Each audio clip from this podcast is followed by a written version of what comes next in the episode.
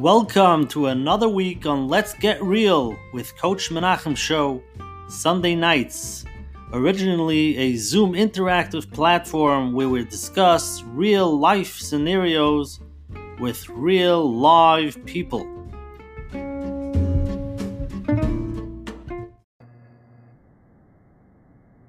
Okay, everybody, welcome to Coach Menachem's Share tonight.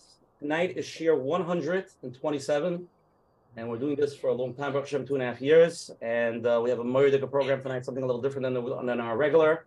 Hashem, it should be a big chizuk for everybody. Again, the platform is growing, and we have a tremendous following, and people are very into it.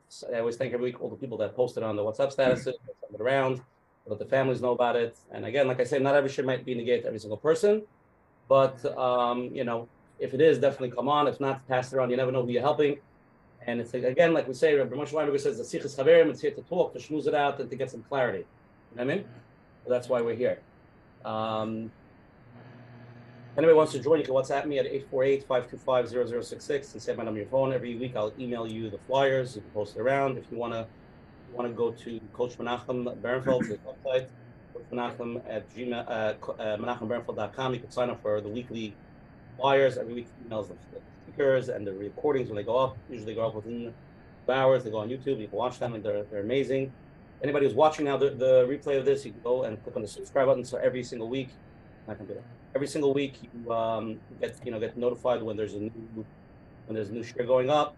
click on the like button, follow us. So thank you for joining. Okay, now I want to thank the advertising sponsor, the Lakewood here on Lakewood, for supporting us here. Lakewood Community, Ellie and Ariel from Five Town supporting us over here. Special thank you to Tyler Kaufman and Shmuel from VPN. Bush Content Network for always promoting us on all the digital platforms. Again, for anybody here the first time, every Sunday night at 9.30 p.m. on this Zoom ID, we have different rabbanim, different topics, different therapists, and uh, Baruch Hashem, we're covering a lot. And um, looking forward. Next week, January 15th, it's not confirmed. We have a few different speakers, but if anybody knows Rabbi Kalish, Rabbi Kalish met me uh, a week ago and he said, Met Shem, January 15th, which means there's definitely a percent chance he's going to come. So as of now, it might be Rabbi Kalish. If not, we have somebody else as the backup. But I don't want to confirmed. Confirmed, we will uh, put out all the information again. As, as usual, it's going to be a program. Come join us, and uh, hope to see you. Tonight we have the schus and the honor of having world famous shliach Shalom Lipsker from Surfside, Bal Harbour, Florida. Uh, as as they say in Lubavitch, he's like one of the you know the old time shluchim, like from back in the day, like you know, legacy. So it's a big supposed to have him. Thank you for agreeing to come on. I really appreciate it. We're gonna get into it tonight. It's a very fascinating topic, and we have a lot to talk about. Tonight's shir is shir 127, Rebbe Lipsker. 127 is the gematria Melech Hakovod. Met Hashem, we, we here as Yidden to show how to honor Hashem's name and to, yeah, to do that. Okay. And no, no, we're gonna, we're gonna go. Give me a second. Okay, um, let's start first with our opening statement Coach Menachem. Menachem, what are we talking about tonight? What's the what's the what's the topic? Welcome everyone. Shkoyach. Welcome everyone to Let's Get Real. Baruch Hashem, we're up to um, 127 with a lot of siyata deshmaya, and um, we're still getting a lot of feedback from last week from the shidduchim, those who are struggling with shidduchim, and Amit Hashem, hopefully we'll be able to do more on Shidduchim to help out those who need it. Tonight is an interesting topic about anti-Semitism. And I know there are many people who are wondering why are we talking about it. Not everyone is not such a big concern. There are people out there who doesn't, it's not hitting them and they don't see why we have to talk about it. But there are other people, there are those who feel it and uh, wherever, whether it's on the street or at work, and um, especially listening to the news, following what's going on, and they not knowing what to do, what what what's the right response. And uh, for those, it's a inter- very interesting topic to understand what what's our reaction, what are we supposed to do. And we all know that there's aloha, Esav Sregal Yaakov, that they, they don't like us. Question, we'll see why, what is it all about, but we know that they don't. It's just that Baruch Hashem, till now, living, most of us, living in Gullus, whether it's in Gullus America wherever we live, we Baruch Hashem, uh, we didn't hear much, and we're able to live with uh, as much as possible, and um, especially those coming from the grandparents from the Holocaust and wanting to hopefully not see the same thing over and over. Things were calm. Now the question is if things are changing, things are more open, and uh, we're starting to feel the fire starting to feel a little bit edgy, starting to feel a little bit worried. Question is, what is it all about? What are we supposed to do? What's our response? How do we react to it? So we have Bakshan the supposed to have with us tonight Rabbi Lipsker, who is has been there for many years, whether it's with Goyim or with um, uh, you know uh, to understand how to react, to help others. So tonight is the time we can ask questions any question that comes up, now is the time. Please feel comfortable to ask your questions, and Mitzvah should be able to get the physic, to understand what we're looking for, how to react. And Mitzvah it should be um, Kavod Shemaim should come out of tonight's share, Mitzvah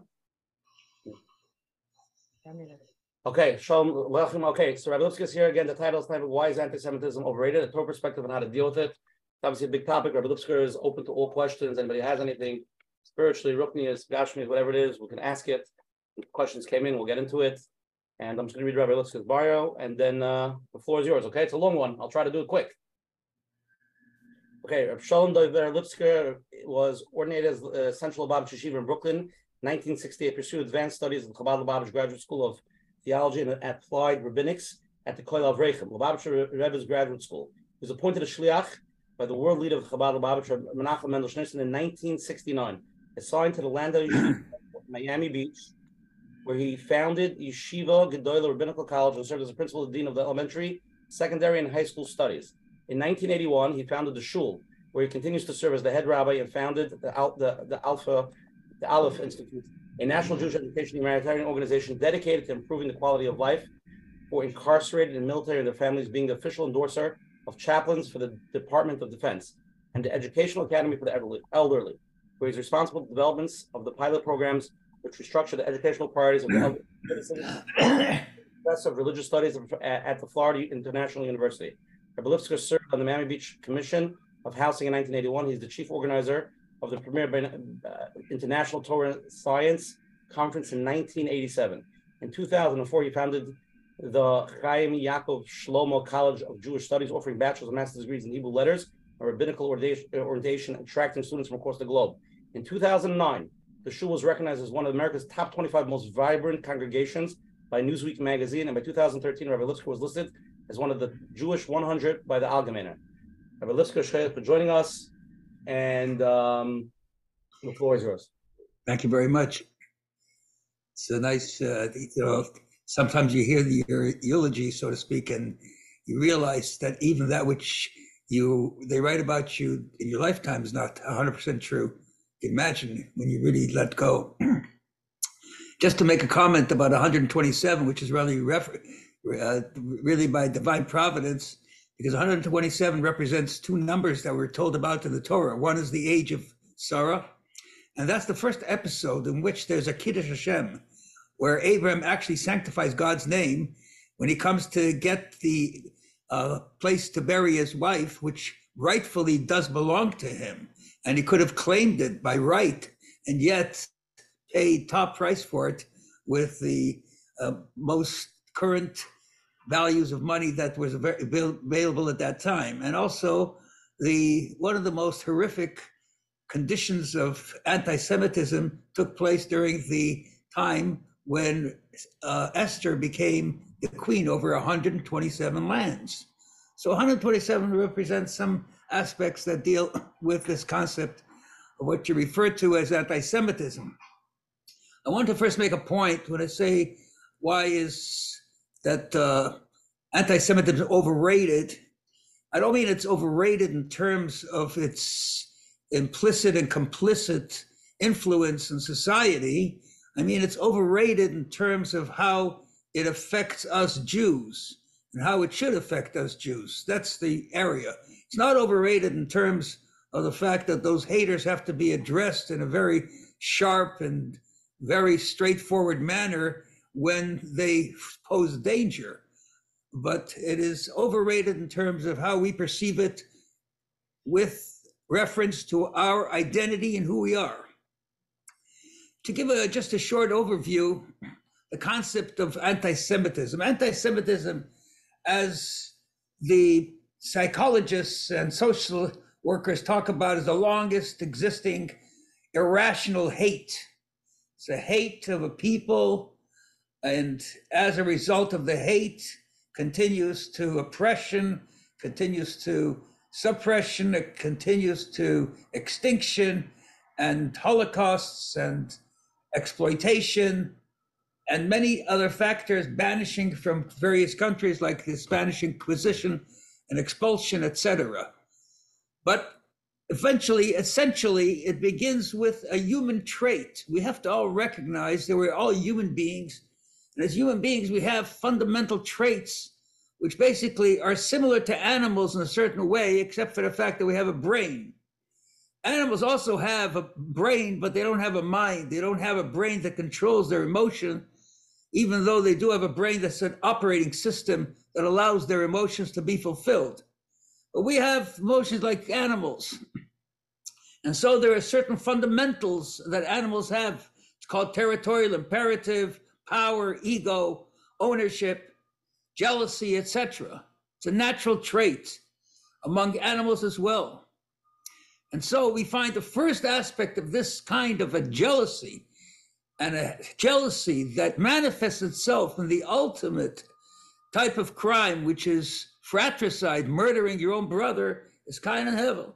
So we already are exposed to hating another human being, not because of what he did to me, but because of who he is, because of how he behaves, because how he is accepted by society, by how, how his participation is perceived relative to my participation has nothing to do with my ownership, has nothing to do with my life. It has to do with his life. It's an issue of simple human jealousy that one cannot handle another person's success, which we knows we know is a common trait, unfortunately, that continues until today, even among brothers, unfortunately. That hate that was among brothers, at that time there was no such thing as a Jew except for a few hours when Adam Arisha was created until the time that he transgressed, his neshama was a Jewish neshama. And then, according to the writings of the Arizal, his neshama left his body and went into suspension and came back into our father Abraham.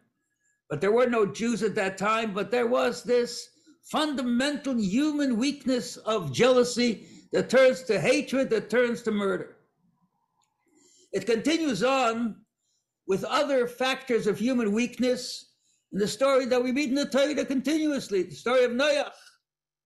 Here's the story of Noach with his sons after the Mabul. And according to one of the interpretations that Rashi tells us, is that his sons, they cause him not to be able to, they want to castrate him. They want him not to be able to give birth to another child because there are already three children and they don't want, God forbid, that he should have a fourth child, so they would have to divide the world into four instead of into three. Imagine, instead of owning a third of the world, instead of owning a quarter of the world, they would own a third of the world or whatever.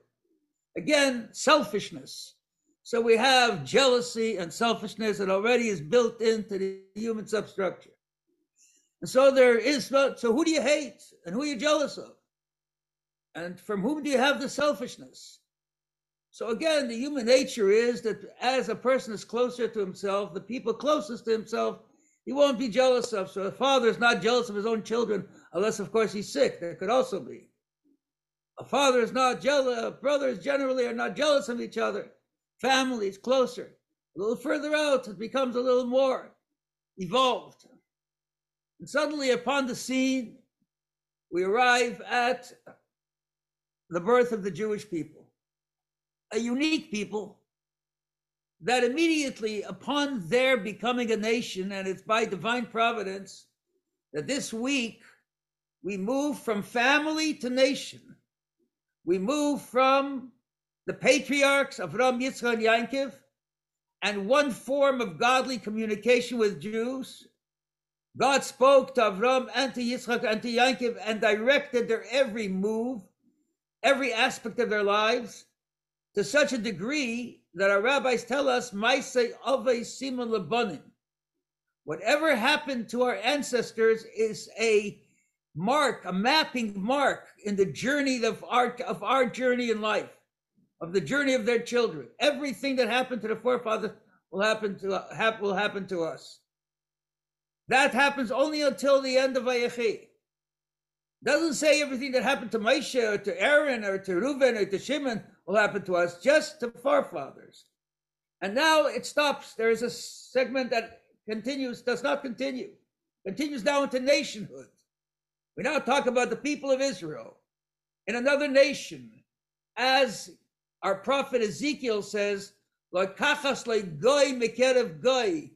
that the Jew came out of the womb of their presence in Mitzrayim, a nation that was extracted from other nations. And that extraction from other nations made them unique. And right away, as soon as they take on a form of nationhood, a form of a people, not just a family, but a people, what happens, Vayakam Melech Chadash, we read right away. The first case of open anti Semitism. They say, take a look at this nation. They're so smart. They're smarter than we are. They're the guys that build the various extraordinary structures that we have the pyramids, the sphinxes. The most advanced country in the world was, was Egypt at that time. Mathematics. Most of geometry was developed at that time. And we still deal with the Egyptian source of geometry. However, this Hakmalay, these Jews are brilliant. They're going to be smarter. They're going to overtake us one day. Their nation, they're going to overtake us, which is a very powerful statement. They're going to overtake us. Why are they going to overtake us? Because they will multiply and they will become more than us. They're strong, they're resilient. We have to do something to hold them back. These guys, the sky is the limit for them. They'll take us over in a minute. Right away, they first they enslaved them to put them to work, the first level, working in their economic systems. They ran the entire country was run by the Jewish prime ministers and finance ministers and brilliant people that came after Joseph. That wasn't enough. Then they enslaved them. They made them work the kind of labor, concentration camp labor, labor that had no benefit sometimes, just labor and they gave men women's work and women men's work, there was a complete overwhelming force of anti-Semitism. And then when that didn't work, the next stage was extinction. The first question of the solution to the Jewish question, we have to kill them, kill the kids, kill the firstborn, kill their leadership. So we find that factor developing as a nation the Jewish people excel.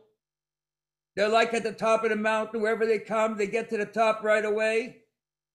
Joseph comes in as a slave, becomes the most powerful man in Egypt. The family of Israel is looked upon as these Jew boys from Overtown. And after they take their father to Egypt on the way back, the Egyptians themselves recognize the hierarchy of the Jews. They're at the top of the world. Everybody respects them. These guys are special. There's something about the Jew. And it's clear something about the Jew. And instead of taking that something and utilizing it to their benefit, like the mother of one of the defense ministers of the United States told her son, always be good to the Jews, because the countries that were good to the Jews flourished and they were successful and they when they when they were not good to the Jews, they failed miserably and they fell apart, as history tells us, the lessons of history. But that's what takes place already at the beginning with Pharaoh, the earliest part of the Jew, and then from then on, the Jew is a unique creature that operates in its own system. And when is it expressed the next time? In the Megillah, Esther, the ultimate representation of evil, of banal evil, of Haman level evil. Call it Haman. Hitler Haman level evil was Haman. what was his argument? He says, Yeshna Yam Echad, there is a singular people. These guys are a singular nation. Wherever they are, they, they stand out. When they're in one country, they stand out. The other country, they cannot assimilate into the environment. Singular nation. They're spread all over the place. They're not just held up in one little spot. They're all over the place. Like the Gemara says that God did a kindness to the Jewish people that he spread them out among the nations. Because otherwise, if they were one place, imagine if all Jews were in one country in 1939. God forbid. Spread them out. That's what Haman says. They have different laws. Now take a look. What are the fundamentals of a human being?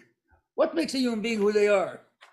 It's their eating, their sleeping, their dressing, their business, culture, their culture, their holidays, relationships, their law, calendar. The Jew is different in every single way. We eat different than everybody. We sleep different than everybody. We dress different than everybody. We are different in every way. We even have a different calendar. Someone asked me today, where oh, you were in Israel for for New Year's. Must have been a great celebration. I said, you know, we just we almost missed January first over there. I really did. You don't know if it's January first or January second. Who cares about that date? Imagine a Jewish people that is totally immersed in modernity has their own calendar.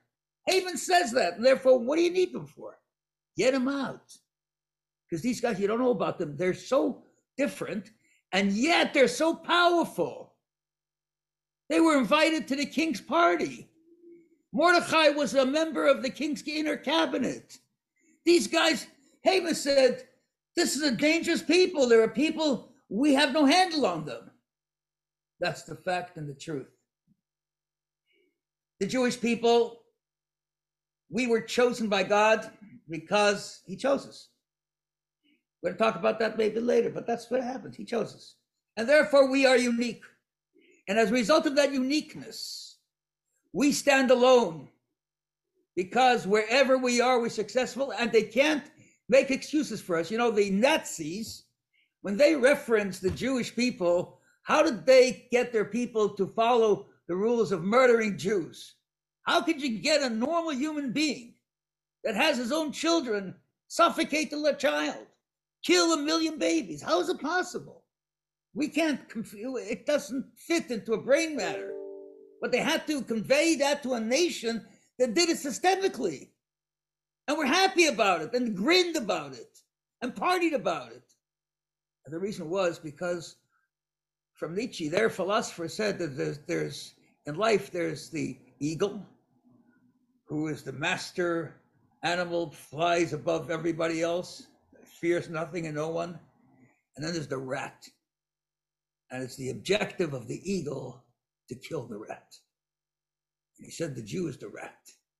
Because in Middle history already, the Black Plague was placed. You know the Black Plague, the biggest plague in history. Between 75 and 200 million people died in the 14th century, the end of the 14th century. The Jews were blamed for that. Why were the Jews blamed? Because the Jews didn't all die the same way. Because we had different laws of hygiene. We washed differently. We had to stay clean. There was this whole different attitude because life takes on such a fundamental aspect of living. So throughout history, we're caricatured. Take a look at the paintings of the Jew, the long nose, you know, the Shylock, what's written about the Jew. So consistently, there's this aspect of the Jew becoming the scapegoat of history. And they can't tell, tell him he's an idiot. The Jew can't be an idiot, can't be a fool if he controls the finances and controls the messages and controls the world. So he's definitely brilliant. So the other option was call him a devil.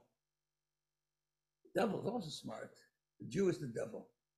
And so you see depictions in the Christian, I don't want to give them that distinction, in their comic books in the Middle, Middle Ages, the Jews depicted as the devil with horns. This is a true story. we first came down to Miami in 1969. It was Florida was not a Jewish environment. It was one of the southern states. a lot of anti-Semitism. A lot of anti-Semitism. such anti-Semitism that until 1986, I could not buy a house in my community where I live now.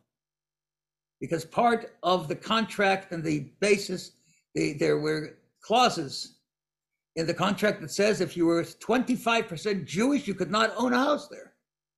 That's 1986. So 1969, we're in the middle of the state like Kissimmee. Today, this is the, you know, today's Orlando. It's a whole different world with Tony, and it was nothing. And my car broke down. I was traveling with another friend. He had his car, had my car. So we decided we had to stay overnight in order to get the car fixed in the morning. So we checked into a motel. In the morning, got up to early in the morning. I had to daven, so I took my tefillin. I went on the porch of the hotel on the second floor outside to daven. And I hear a kid screaming. I see the guy with got horns on his head. I happen to have tefillin, so it may have looked like horns, but it's exactly what he said. This I'm talking about a statement 1970, not something 1790, not 1790 or 1150 or 1349 or 1392. Talking about today, America, Florida, less than 40 years ago. That's the process that takes place. And so the Jew becomes the scapegoat of history. And as a result, people who are continue to be irrational, because I said the first thing I said was an irrational hate. It's jealousy, it's the it's selfishness, it's this banal hatred that emanates from a different source of irrationality. So people are irrational in an environment where people start to think a little bit better. And the Jewish idea of logic comes in and the concept of God becomes present. More and more people are starting to realize that that's a stupidity and that shouldn't be. At the same time, when you live in a crazy society like ours, that it's so progressive and open that you can say anything to anybody at any moment and you'll be okay. And if anybody shuts you up, does not let you say that is not okay. And so, in this kind of society, you have these idiots, these, you might say, haters that have nothing to do. They have their own issues, they have their own crises, they have their own inadequacies, they have their own entitlements, they have their own problems, and they then spill it out because they also need a scapegoat. So they choose the Jews a scapegoat. And we fall prey to that idiocy and we start feeling bad because some idiot is calling us a scapegoat, that's calling us bad. It's submitting to the worst. It's becoming a slave to yourself when you submit to these people. These people have no power over us, zero power over us. They are idiots and they're fools and they're irrational haters. And what will come to them will come to them one day. But we, to submit to that, is such a weakness that we can never allow that to happen. We are God's chosen children. We are put into this world for a special mission. We're not better than anybody else. We have a different mission than everybody else. We're not better. We have potential to reach levels that others cannot reach because they don't have that same mission, they don't have that same effort. And it's according to the effort that the reward comes. So, in order to get an effort, it's different when a person runs three miles or a person runs 30 miles a day. It's a person different if a person has seven mitzvahs or a person has 613 mitzvahs. It's a different in every aspect of their existence. It's a difference if their life revolves around taking care of me in a proper manner or my life revolves around doing my part in giving back to the world. So it's a whole different perspective that a Jew has to look at himself and have a different level of respect for his own being. So that's just basically, I would say, a little bit of the origin of this hate that now becomes a little bit more popular because some guy, some gay character makes it popular and we help him along by making him important and condemning him. Who, who he care about it? A Jew came up to me in shul and he was really upset with me. So how come you didn't speak about this, this Ye character? You know, even he mentions to me some woman, uh, uh, uh, actress, even she spoke about Ye. How come you didn't speak? Rabbi the show says, you know, my rabbi last week dedicated a sermon to it. I said, I'm going to desecrate my Saturday with this idiot's comments. I'm going to lower myself and my day of rest of godliness to talk about some stupid idiot that has something negative to say about me and the Jewish people? Why am I, why would I do that? Why would I submit to that kind of idiocy and set that kind of a negative force when I have so much to be proud of, so much to live on this Shabbos? He didn't get it actually. Okay. So Yeah, but let's let's get into the questions. Okay, this question came in. We'll have we have a bunch of questions that came in, and we'll do the poll now. Okay, Rabbi Lipsker? I'm, I'm with you. Okay, let's start off with a poll. Everybody can answer however they feel. It's anonymous, and then we will get into some of the questions. Let's show. Okay, here goes the poll. Two question poll. Where do you feel anti-Semitism is holding today versus 10 years ago? Four options. Okay. Better today than it was before. Number two, more today. Like it means it's not terrible, but there's a little bit more today. Three, the same as it always has been. Or number four, way worse than ever before. It's out of hand. Those are the four choices. Answer how you feel. Second follow up question is what happens when you're confronted with your Judaism in an uncomfortable position? That means you're in a place or something, not, not in a dangerous place. We're not talking about that. We're talking about in a place where it's uncomfortable, whatever it is, you know, gas station, a baseball game, whatever it is, or a meeting. What happens to you when you're confronted with your Judaism in an uncomfortable position? Number one, you hide it. You wear a baseball cap, you try to, right, hide who you are. Number two, you avoid it. You just don't go to those places. So you don't put yourself in such a place. Number three, you be prideful that you're a Jew and you go, you know, this is who I am, and that's and you're proud of it. Answer honestly. Nobody's judging. Okay, let everybody answer Rabbi Lipsker, and then uh, we'll get into some of the questions. Okay, let's see. Let's see what the Olam answers here. We're going to share the results. Only only we could see what the results, what the percentages are, but we'll share with everybody, and then we'll uh, get into it. Okay, five seconds. Okay, let's share it. Here we go.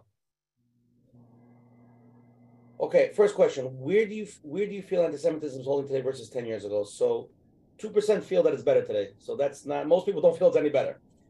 The, most people feel forty-seven percent that it's more today than it was.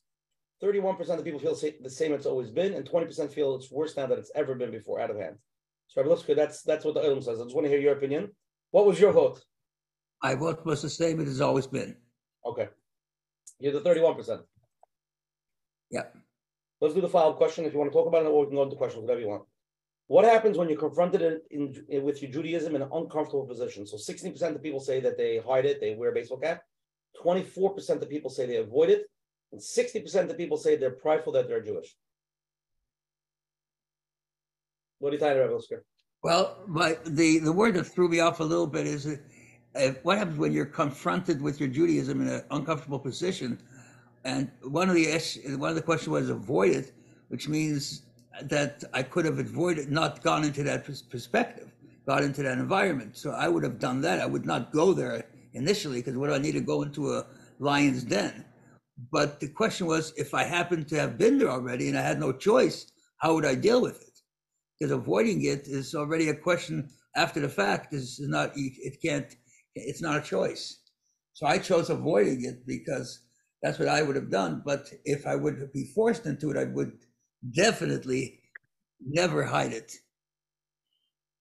Okay.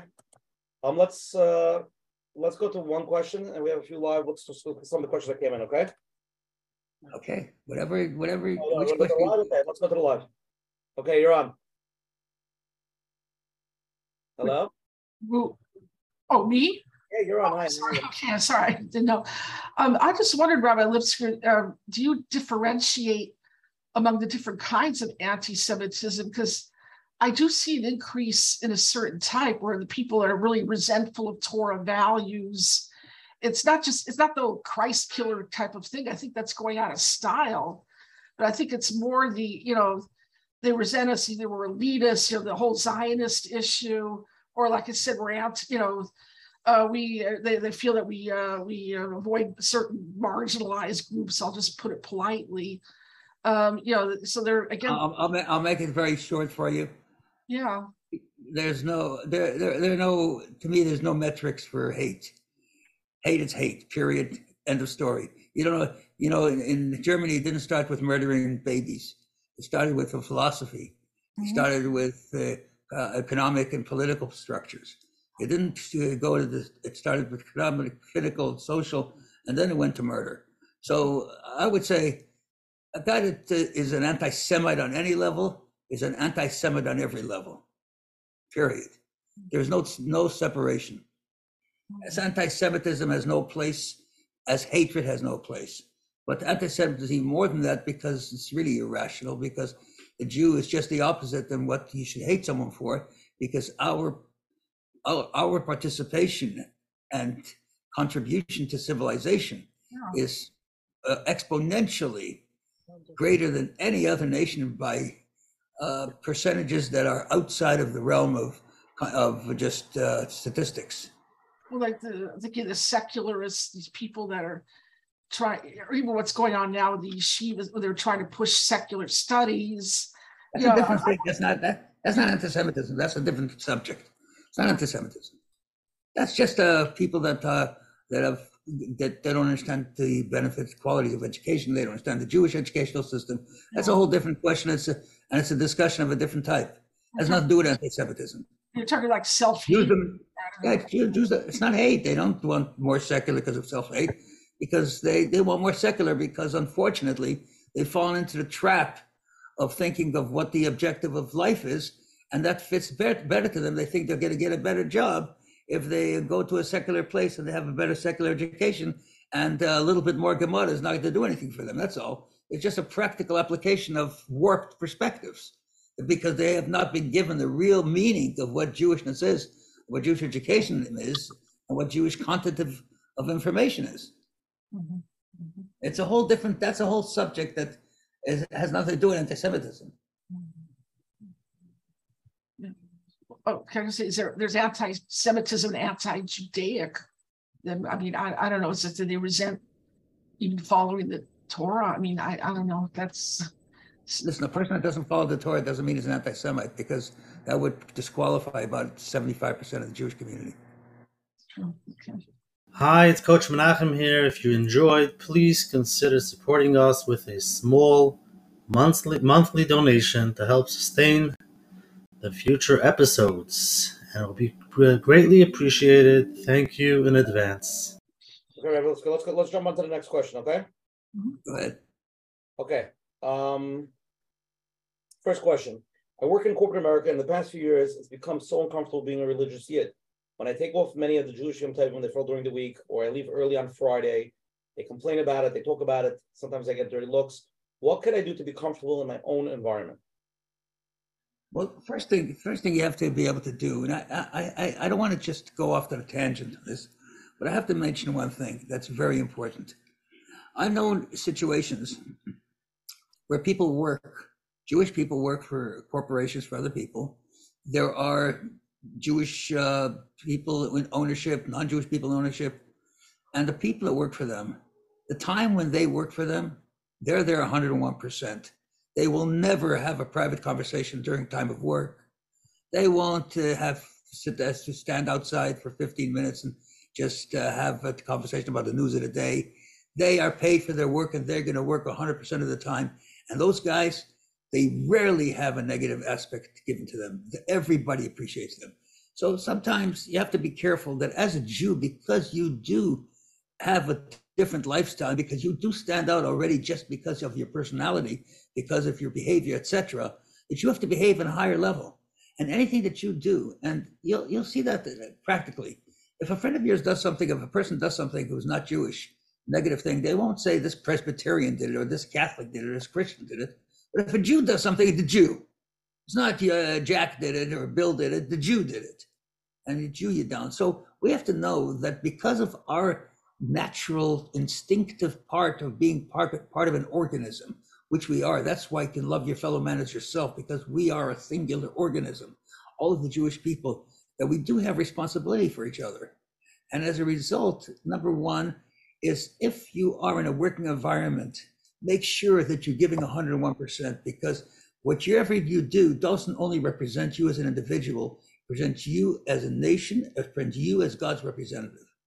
That's number that's number one. Number two, as per your question, when you fight fight getting the, those kind of dirty looks and so forth, uh, you have to address it. You have to talk to these people and tell them how meaningful this way of life is to you, and that the reason that you're leaving is not to take off extra and explain to them what you do because many of these guys think when you take off, when they take off for a holiday, and it happens to be that a lot of Jewish people that take off for their holidays spend their days golfing and going to the beach. They don't go to shul or do the religious things. And for that reason, why should you take a day off?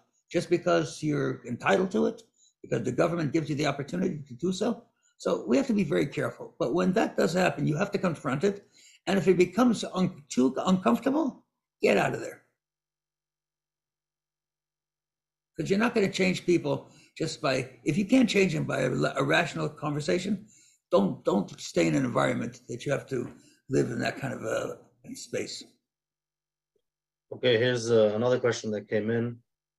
So my parents went through the worst times in the Holocaust. There's there's such an extraordinary reaction over anti-Semitism, and our youth are rethinking their relationship with the Jewishness. We're put up. We are we are who we are, and period. It seems to me like the kids of today are not so comfortable being Jewish. What can we do to fix that mindset?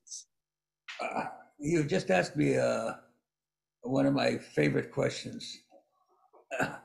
and the reason is, you know, this week, you don't mind if I have a few minutes, I want to just expound on a little bit of a concept that we learned in this Torah portion that's very critical, that gives us an insight and a really good response to that question. It's a story that we read about in Vayechi, the dialogue between Joseph, Yosef, and, and Yaakov, and his two sons, Menashe and Ephraim. It's very interesting. You know, when you read it, you just read it. You keep reading it every year, and it's just like that. But when you think about it, you know, the Torah, the Torah the holy place. Tells us what did Yaakov do? He crossed his hands. And he couldn't have just said, hey, okay, let, let me put this guy on this side and let's put this guy on the other side. I mean, he could have both put him to the right side. What do you have to cross? And the Torah tells us he crossed his hands. And the dialogue between Joseph, Joseph, you can imagine, had the most, the utmost respect for his father. So the first thing that Yaakov says to Joseph when he walks in and he sees, he brings his sons, he says, Who are these guys? Mehaim. Who are they? What do you mean, who are they? Didn't he know who they are? And Rashi tells us he showed him the ketubah that he was that they're legitimate kids and they come from they're Jewish kids, etc., etc. But Ephraim used to hang out with uh, with with uh, Yaakov the whole time. He was the one that came running home to tell his father that his that his grandfather was ill on a deathbed. So what are you, what is you, what kind of question is who are they? The next question is when Yaakov does what he does, what is Joseph? No father. Whoa. Now in halacha, you know, you can't even tell your father, yes, father, you know that. Not even supposed to agree with your father. And here Yosef Tzaddik says, uh, father, no, you got, you got a mistake here. You're making a mistake. What does he think? His father was playing games by crossing his hands? Says, and what does Yaakov say to him? Yes, my son, I know what you're saying, but this is what it, what it is. What was the whole issue here? The issue here was very fundamental. Right now, we were going into another stage of life. We're going to the next generation, not a generation that suffered. Shimon, at the Ephraim and Asher, they grew up with a golden spoon in their mouth. They grew up in the lap of luxury. They grew up in the best place in the world. They grew up in Bal Harbour and Palm Beach, in uh, Hollywood. They grew up in the best in the, in Spring in Spring Valley, in Lakewood. They grew up in everything. There's nothing they didn't have. They had 14 pairs of sneakers. They had whatever they want. Daddy got it. Anything, the best of everything they had a new generation. They didn't suffer. Nobody afflicted them. Nobody bothered them. They grew up in wealth. So when they came to Yaakov, Yaakov said, How are we going to make sure that the next generation stays around? How are we going to make sure that continuity continues? How are we going to make sure that the same passion for Jewishness that we all had as we went through the lives as Jews, as we went through our suffering, how are we going to make sure that happens? So Joseph says, I got it. It happened to me. I came into this country. I was a slave in prison. I was nothing. And I rose to the top, top, top that no, I couldn't go any higher. And in that level, there was a moment that I almost failed. The story with Potiphar's wife was not a simple story. As it says in this week's Parsha, you know, his fingers like it was like uh, really a powerful force. What saved him was his father's image. It says his father's image came to mind. and said, "What am I doing? I'm blowing my whole life here." But he said the challenge was there. I'd reached the top. I was involved. I was everything was powerful. So I decided the first child was born Menashe. Nashani Elokim. I cannot forget. I'm calling you forgot because I want to make sure that the past is part of my existence.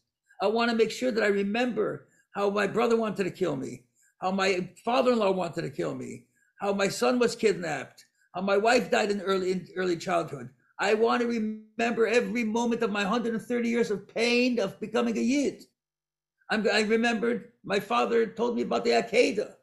I know the whole story and I'm living the story. And Joseph says, I put that in my mind right away. I named my son for that to know you can't walk away from your past. The past is critical.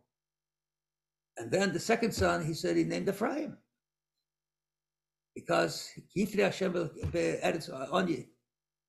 God made me fruitful, made me productive, made me successful in the land of my exile, land of my affliction. I became successful, I became powerful. So he said to, to Yaakov, that's the fundamental. That's why Menashe should be on the right side, because that comes first. You have to remember the past. Without remembering the past, the present is not going to work.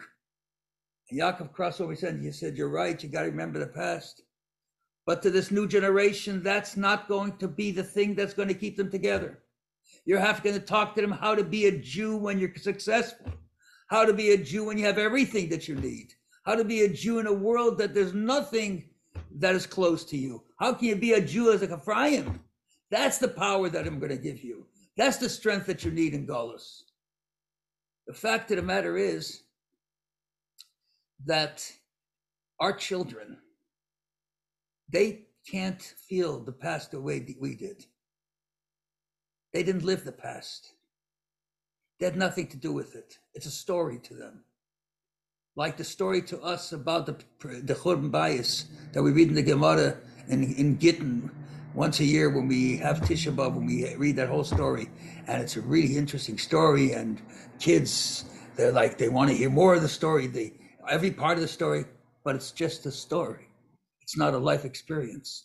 In order to make Jewishness alive, it has to be a life experience. It has to be rele- relevant. It has to make sense to you in your life, in your daily life, your daily existence. If it's only something of the past, it's not going to work, and you can see it what's not working. As much as the monies they poured into Holocaust memorials, as much money as they poured into Holocaust studies, what is the result? Take a look at the colleges, and you'll see what's going on. It doesn't work. That's why in Jewish life there was no such thing making monuments for these kind of matters. The Gedolim never talked about building these big memorials. Of course, it's important for history, important to note, important to understand, whatever we can, especially times that they can record things, etc. And it should serve as an inspiration to our lives to see how what our forefathers did. That in the gas chambers, when they knew the only reason they're getting killed, you know, that's the part of the story that they, need to know. The only reason they're getting killed, I heard this from themselves. They were in the gas chambers, and they what what did the Sonderkommandos hear? Published. The Sonderkommandos heard when those Jews were in the gas chambers, packed like sardines with babies on top of them because there was room, and the Germans were so efficient they don't want to lose, lose any Zyklon. They heard Shema Yisrael Hashem Elokeinu Hashem Echad. And the Nazis, they said, you're crazy. What are crazy people? They know they're dying because they're Jews and they're saying Shema Yisrael Hashem Elokeinu Hashem Echad. That inspiration, that connection is such a deep sense, deep connection that transcends our intellect, but it's real because you see it practically. So we ask why our children are not relating to it because they don't relate to Jewishness as a current power in their lives. To Jewishness to them is not something that they feel on a daily basis. They wake up in the morning and they don't feel Jewish. They feel like a person. The first thing they say out of their mouth is not Moidani, thank you God for giving me back my life. With a passion, with a meaningfulness. And if they do say, like we say the rest of their prayers. It's time that we have to internalize it. We have to realize we're living in a generation that we're in a metaverse in a certain way. We're living in a generation where kids are feeling social. The reason social the social community is so powerful is because they make kids talk about what's real to them, and they put it right in their face, and they say, "Feel it." And with Jewishness, we don't do that. It's like just a culture. It's not something that's real because if it becomes real, it's much more powerful, much more lasting, has much more strength, and much more resilience than any social media factor. If you did it right. How do we do that? what do we do? That's a good. Well, how do you do it? We're fighting. We're fighting heavy. I'm Uh, gonna, I'm, I'm gonna answer you. I'm gonna answer you.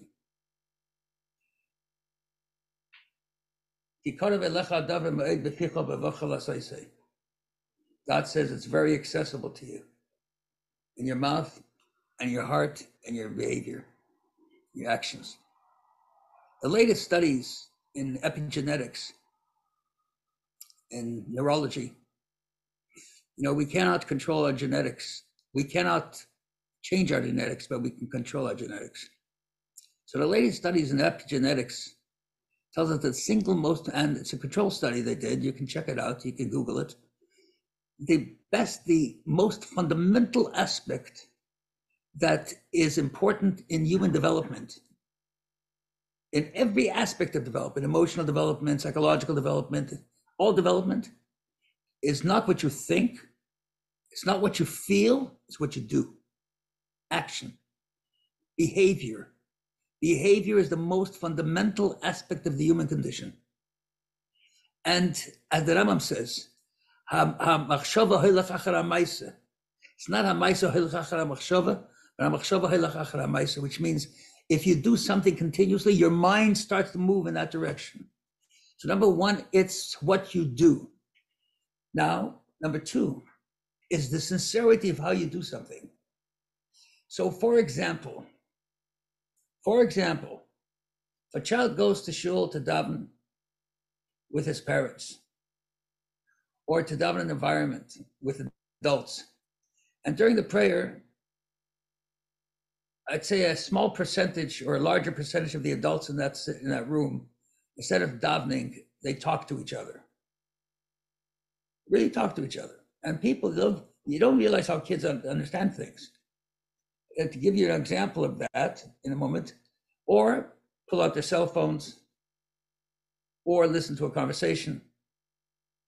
One young man who was a Baal Teshuva in our community, he came over to me one day and he wanted to know at what stage can he graduate enough so that he doesn't have to really pray every word like everybody, but he can talk during the prayer like the guys that already are more advanced than him. We want to know that. Kids know sincerity. They know when you mean it and they know when you do it because just doing it. Now, of course, doing it because you have to do it is a red line. Kabbalas ol, doing it with because you have to is fundamental. But fundamentally, it will not last unless you internalize it, unless there has a feeling, a passion, a desire, a want that you enjoy it. If you feel, if you if you are anxious, if you get mad at the Baal Tefillah because he finishes Meyer five minutes too late, or two minutes too late, or starts uh, two minutes after the Tishkia, uh, or after Tzeis Hakochavim instead of five minutes, or whatever the case might be, you know your kids are not going to take it serious. They're going to want to get out of there. What, what do I need a burden like that? What do I need to do something that I, that I don't really want, that I don't really like? I have to do it. And at some point, they can rationalize, I don't really have to do it. Why do I have to do it? Hashem. So that's another factor. We also have not placed God in the center point of our children's lives. We've placed punishment, reward, but God Himself, essence of Hashem, that you are a piece of God, that the, the creator of the universe cares about every single act that you do. He feels good every time you do a good thing. He feels bad every time you do a bad thing. Not he's going to send you to Gehenna every time you do a bad thing. He's going to send you to Gan Eden. But he, God, feels good or bad. God is not Gehenna and Gan Eden. We are we make mistakes by telling our children that. There is such a thing as Gehenna, there is such a thing as Gan Eden, but that's not what God is. God is a loving father who cares about each and every one of us and looks at each and every one of us with his utmost love and acceptance and faith. Wow, shkoyach, very powerful.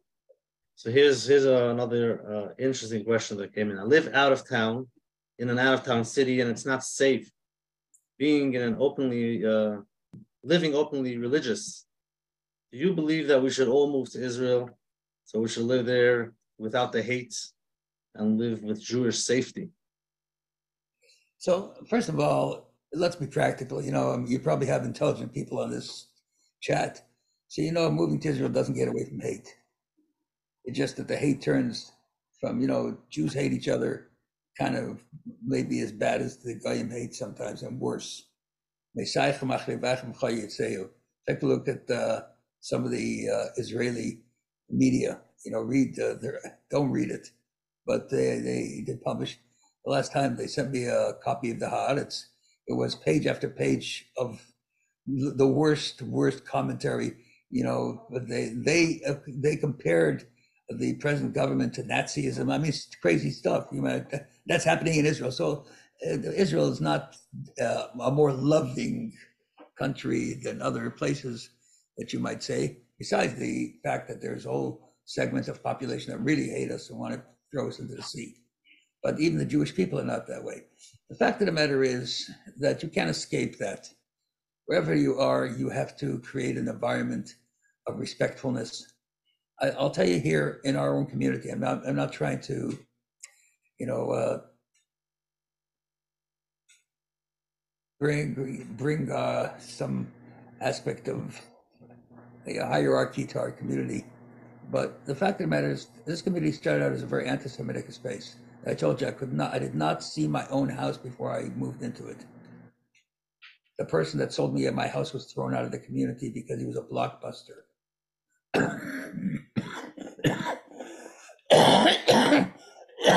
In 1986, when we purchased our home, there was a front page story in the Miami Herald that rabbi moves into Bal Harbour. Had many incidents that were really not fun. They didn't like us. They really didn't like us didn't like me particularly because I was kind of really representative of the Jew.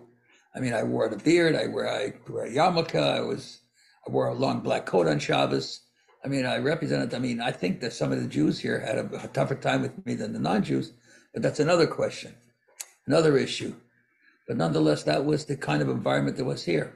Presently, our entire community is such an integrated community the only problem sometimes in our community is among the Jews themselves that, you know, one group and not like another group a little bit so much, but otherwise it's a totally integrated community. And th- those that were representing, you might say, the worst form of this Jew hatred or anti Semitism turned out to really be respectful of us. And on the contrary, became very much enamored with our way of life and so forth to such a degree that the government of all the communities in this in this uh, zip code in this area code 33154 the government is almost 90% jewish. And not because we're trying to push anybody out because they re- realize the quality of the jewish person their way of life the morality the ethics the decency the community involvement the the area. So that when a jew fulfills his role like our according to Yeshaya you have to be a light unto the nations. When we fulfill our to be a light unto the nations, then the nations feel like they're enlightened. And instead of the crazy woke system that they are into, that really is the most distressing asleep system that you can imagine. Instead of woke, they're totally asleep. There's such a cloud of no clarity. They would be so happy to see a way of life that means something positive, means something real, means something good. And not because of entitlement, when a Jew walks into a supermarket, he always has to be mindful of the fact that if there's an elderly lady, give her the, the area to walk in front of him. If there's a chair, a young boy sits and there's an elderly person standing, get up and let the person sit down. Behave Jewishly in the common field of decency and manners. You can't imagine what kind of impact that is, and you can't imagine the negative impact of the other way around. When a Jewish person who looks Jewish double parks in a street where people are not used to it, They look at this guy and say, who does he think he is? Why is he entitled? And then when the Jew, unfortunately, when the policeman comes over to him and tells him, please move your car, he says, what are you, a Nazi? That already exacerbates it. And that policeman will go back to the station and say, these guys are really bad guys. So we have to be careful because we are chosen. We have to always wear silk. Our clothes is always silk. We can't have a stain on it. You know, if we were just workers, regular guys out there, we could handle some stains. But because we are so refined, because we are princes, we are children of Hashem, where Hashem's chosen, we have to behave in a manner that really is impeccable as much as much as possible. And otherwise, we bear responsibility for that.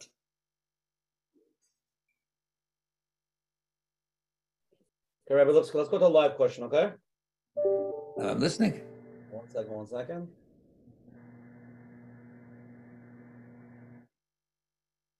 Okay, you're on. So I hello. Yep, you're on. Yes. Okay, so I I work in a neighborhood, in an area in one of the states where a Jew is never seen over there. I mean, the beard, Mahachataisa, Amish people. There's a lot of Amish people over there, uh, besides the mustache. But uh, I was told when I came to work over there that you know when you walk on the street, I should wear a cap, and I people shouldn't really see that I'm Jewish. And uh, when once I walked on the street with my yarmulke, people were like, "What is it?" Like they, I, I got the impression of like, "What is a Jew doing in this neighborhood? You don't belong here." Should I try to hide it? Should I not hide it? This is who I am, and this is who we are. Yeah, I'm, I'm here. Don't worry.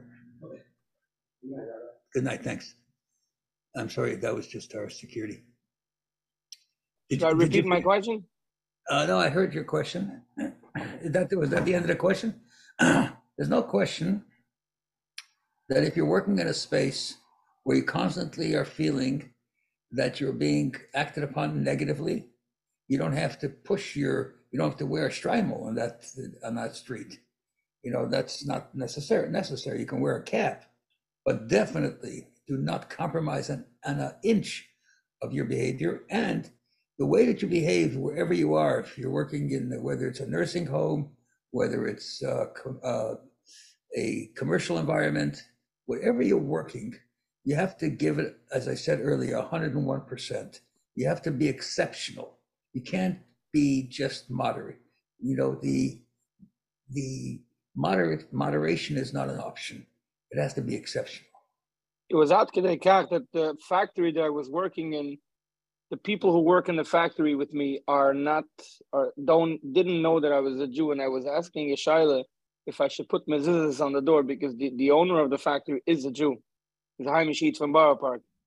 And this is a, a factory of not it's not a common thing that you find amongst uh, amongst Haimish people that they're working that they have business in that kind of industry but uh, it's a military associ- uh, affiliated and associated. But and I wanted to put mezuzahs on the door, and he was like, "No, no, no, you can't, you can't do that because you can't have anybody in the factory know that we're Jews." And uh, it was like the whole Judaism was like I felt like I was, in, I don't know, back in the Inquisition times where I'm, I'm hiding it and I'm living in the shadow. whoever's advising you is making a big mistake. I work with the military, a big mistake. And I have to tell you a story about mezuzahs that's very interesting. I have a friend who had a major, major jewelry business, major, a big public company, had a factory that had uh, uh, uh, thousands of employees. And he had a big pilferage problem. You know, they would, uh, it was diamonds and, you know, it's impossible. So they had a problem that uh, some of the uh, goods were being filtered as the manufacturing happened. They were manufacturing jewelry, et cetera, et cetera. So, and how they do it? He said, there's so many ways to do it. Some of them, they, we used to put it in the garbage and then they threw it in the garbage can and then they would take it out, of the garbage can in the middle of the night. All kinds of ways that these guys, these very clever guys, went to, went to do it. Nothing helped. I went into it, had the room had about uh, 100 uh, rooms, 100 spaces. I said, why don't you put mezuzah on the doors? It's your house. He says, what is that? Why what would that help? I said, they'll help anyways. One day we brought the, we brought 100 mezuzahs. We put 100 mezuzahs on the doors.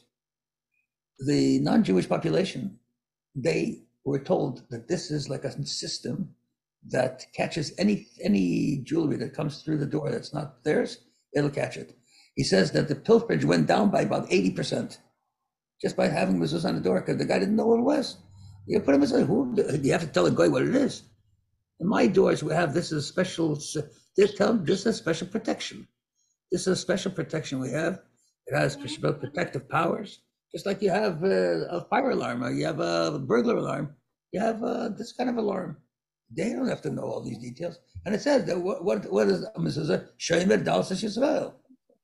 That's the the mezuzah, the practical. We have to be straightforward on. We can't be ashamed of who we are. We can't be ashamed of what we do. You think you think behaving Jewishly is a shanda?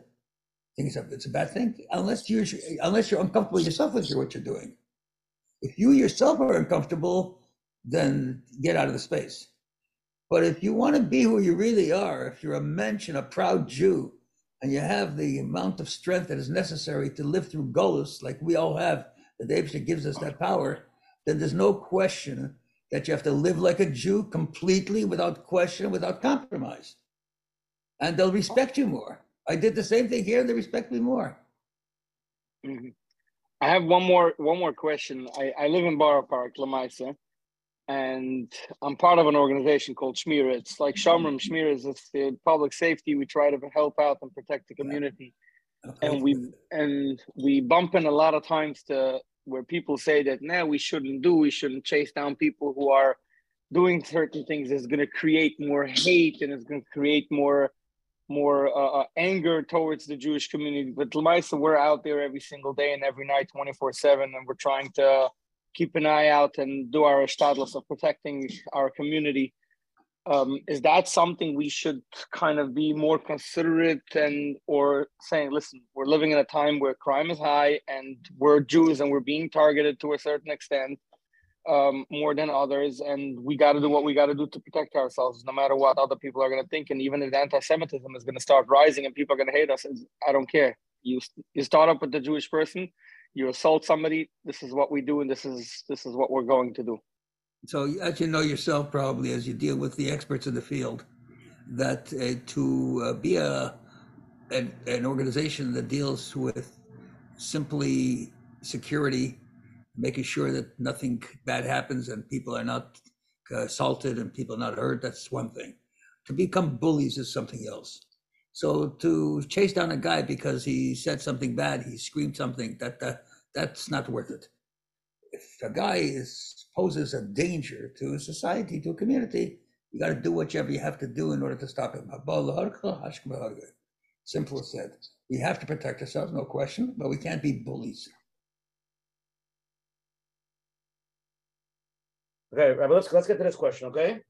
Yes. This is a more of a rabbinic question. Isn't there Allah Asa Sani Yaakov? Why do they hate us? Why did Hashem make it that way? And what does Hashem want from us with that? Now we're asking Rabbi Lipsker. You have to understand what our role is. What's our role? You have to ask yourself a more fundamental question. Why, if God loves us, why did he put us in Golos? Period. Why does he put us in Gan Eden? Why do you have to put us in this crazy world that we have to deal with all these challenges? Imagine the neshama tahira, this beautiful neshama, this naive little neshama that is mitachas kisei hakavod, that you take it from under the throne of God's honor, this beautiful neshama. The Shama never saw a negative thing in their life. On the Shama that's higher than a Malach. You know, a soul is higher than angels because a soul is called Ma'alchim Bein Ha'imdim, it says. It's a moving aspect. A soul can move, a soul can grow, an angel cannot grow. So this beautiful neshama, the Abish that comes along and throws it down into this physical world. And this neshama, before it comes into this world, it says, "And neshama yeredes l'techa guf," the neshama who has to descend and to enter into the flesh pot of humanity. Mitzayekes vei vei, and he screams, "Whoa, whoa! Why are you sending me into this place? Why are you putting me into this body?" You know what the body is called in the Zohar? The name of the body is Mishcha Dechivya, the skin of the snake. You ask Hashem, why do you take this pure little neshama and you throw it down into a physical body, into the skin of the snake, where you start out life just physical. As you know, the nature of a person from the time they're born, even during the time in the in utero, they are totally selfish and totally entitled parasites. Everything is for me. As you know, in utero, the baby, the fetus, takes from the mother whatever it needs prior to the mother getting it. So there are moments when, God forbid, the mother goes through malnutrition. The baby doesn't go through that same malnutrition because it sucks out everything. The baby is born, it's entitled. Me, me, me, play with me, hold me, diaper me, talk to me, give me, buy me, be me, me, it's all me. In fact, until about two years old, the baby doesn't even know that you exist as another person. The only reason that a parent exists to a child, to an infant is for the infant's benefit. The, ba- the infant never thinks to themselves, I don't want to wake up my daddy five times or 20 times a night or my mommy. Never thinks that way. They only think about me. I want, I need. So the nature of the human is entitlement, selfishness, me, me, me. That's why the Torah is so critical because right from the beginning, there is a disciplinary process that is embedded in this naive child that starts with a position that is yet irrational because the child is irrational. So the earliest time when you start saying Modani with a child, from the time he starts to speak, or Torah Tziva from the time he starts to speak, as the Torah teaches us, what the obligation of a parent is, or you start saying Shema Yisrael to the child from the time they're an infant laying in their crib, and you continue that right through, they'll never forget it. I know adults that have walked away from their Judaism, they walked away from everything, and they still every night they'll sing Shema Yisrael the way their grandmother sang with them. And they'll sing another Roshik is a mandolin. they'll sing a whole series of songs that their grandmother, when they were infants until they were two years old, they sang it with them because it was embedded inside of that factor. So Hashem puts us into this physical world, into this difficult, challenging world, particularly today, this kind of a world so which is a question. A world that you don't know the difference between a man and a woman and a boy and a girl and a father. Uh, it's a crazy world. Oilam An upside down world becomes a normal world. On the simple level, you know, the other day, a friend of mine came and he was wearing a pair of torn jeans. So I'm looking at this guy. This guy is a billionaire. I said, What are you wearing torn jeans? He says, You know, these jeans cost more than your suit. So I'm thinking to myself, what? Imagine uh, when I was growing up, if a kid came with torn jeans, the guy was a schlepper.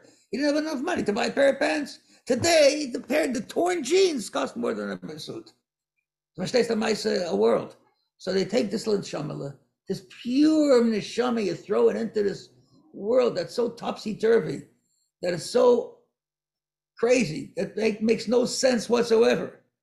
And he said, "It's a shama. You got to go down there, and you got to live down there, and you got to make it happen. You got to go through all the challenges, and you have to get up and go against the way the world operates. Like Avram, the whole world goes one way, you got to go the other way.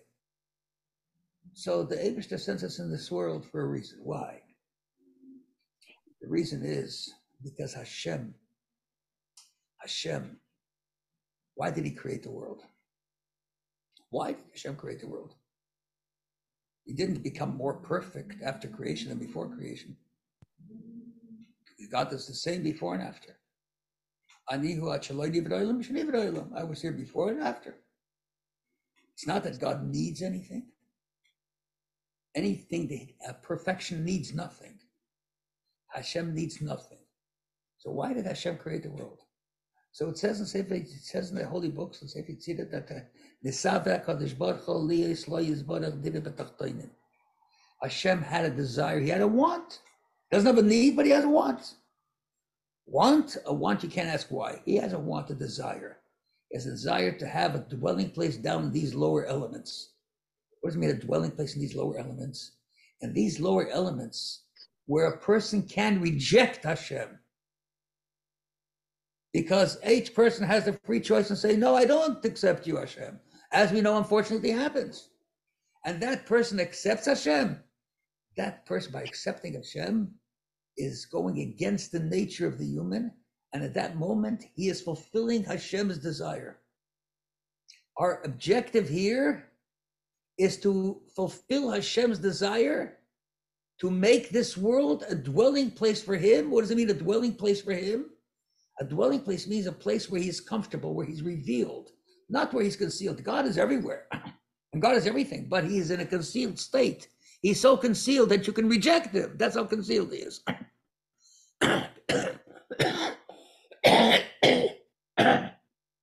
Because you can, me, you can imagine that Hashem, he has to give life even to the one that rejects him.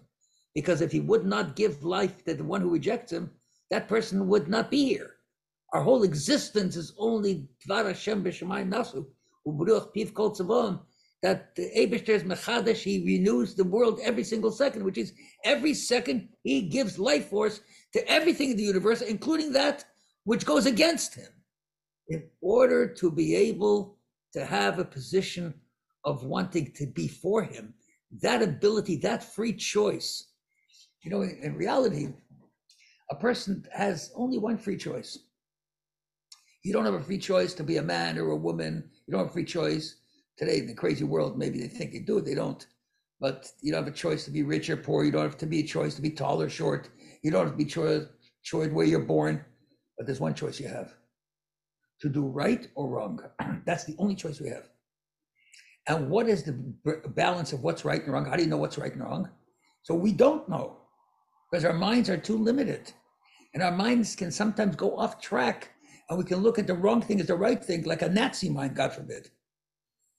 What's right and wrong is that which God determines is right and wrong. He did as a favor because we're so subjective, because we're so you might say, overwhelmed by our physicality, that the only way that we have clarity is by following an objective reality, which is the Torah. and so when you ask, why did God create this kind of hate? He didn't create the hate.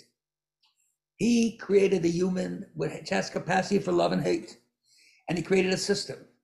And the Jew, when he fulfills his role properly, when we fulfill our role properly, like the Rambam says, what's the end of times? When the Jew will bring goodness to the world, when there will be no more hate and no more wars and no more anguish and so forth. Yes, there will be a segment that will have to be eradicated. Amalek, a Molech will have to be destroyed. We will have to destroy the absolute anti-Semites at that time. They will be destroyed. And that's why it's interesting that maybe today the real anti-Semites are becoming more more vocal because otherwise you wouldn't know who the anti-Semite is. You think the nice guy that lives next door, who's a real anti-Semite, that happened to me also. When a guy lived next door to me, he made himself like his biggest friend. And when I was building my sukkah, it was a Sunday, he went to report it to the police that I was doing it, and they came to tell me that I couldn't build my sukkah. My friend who lived next door to me. so you never know. So today the anti-Semites are coming out more vocally because Hashem is making it happen that you're not so embarrassed by saying I'm a hater. And then when Mashiach comes, we'll know who the real haters are, so we'll know how to deal with it. But the reason he put us in this world is because we are a light unto the nations. And when you are on top of the mountain, when you are number one, or you are in that number one category, the world pays attention to you. They'll hate, they'll hate you, they'll love you, They'll respect you, they'll disrespect you because you stand out. We as Jews stand out in history. But the standout can be for the positive side, and God forbid, can be for the negative side.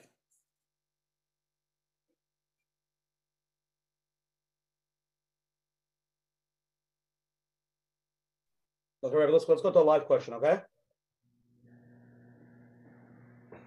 Hi, you're on. Hi, first of all, thank you so much, everyone, for putting this together, and, and thank you, Rabbi. Um, my name is Dr. Fana Fishman, and I'm a Frum anti Semitism researcher at an organization called Stand With Us. Based on my research, anti Semitic attitudes have not been this high since the 1960s.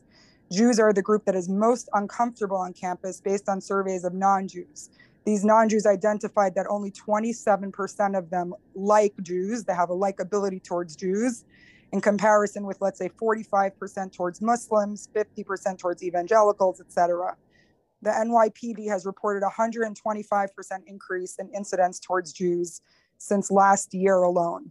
So, given that anti Semitism has significantly risen, what are some things that you think, Rav, that we can do to spread education and awareness in general towards from Jews, towards other Jews and non Jews in, in, general as Eden, and particularly for me in this position as a researcher? Thank you.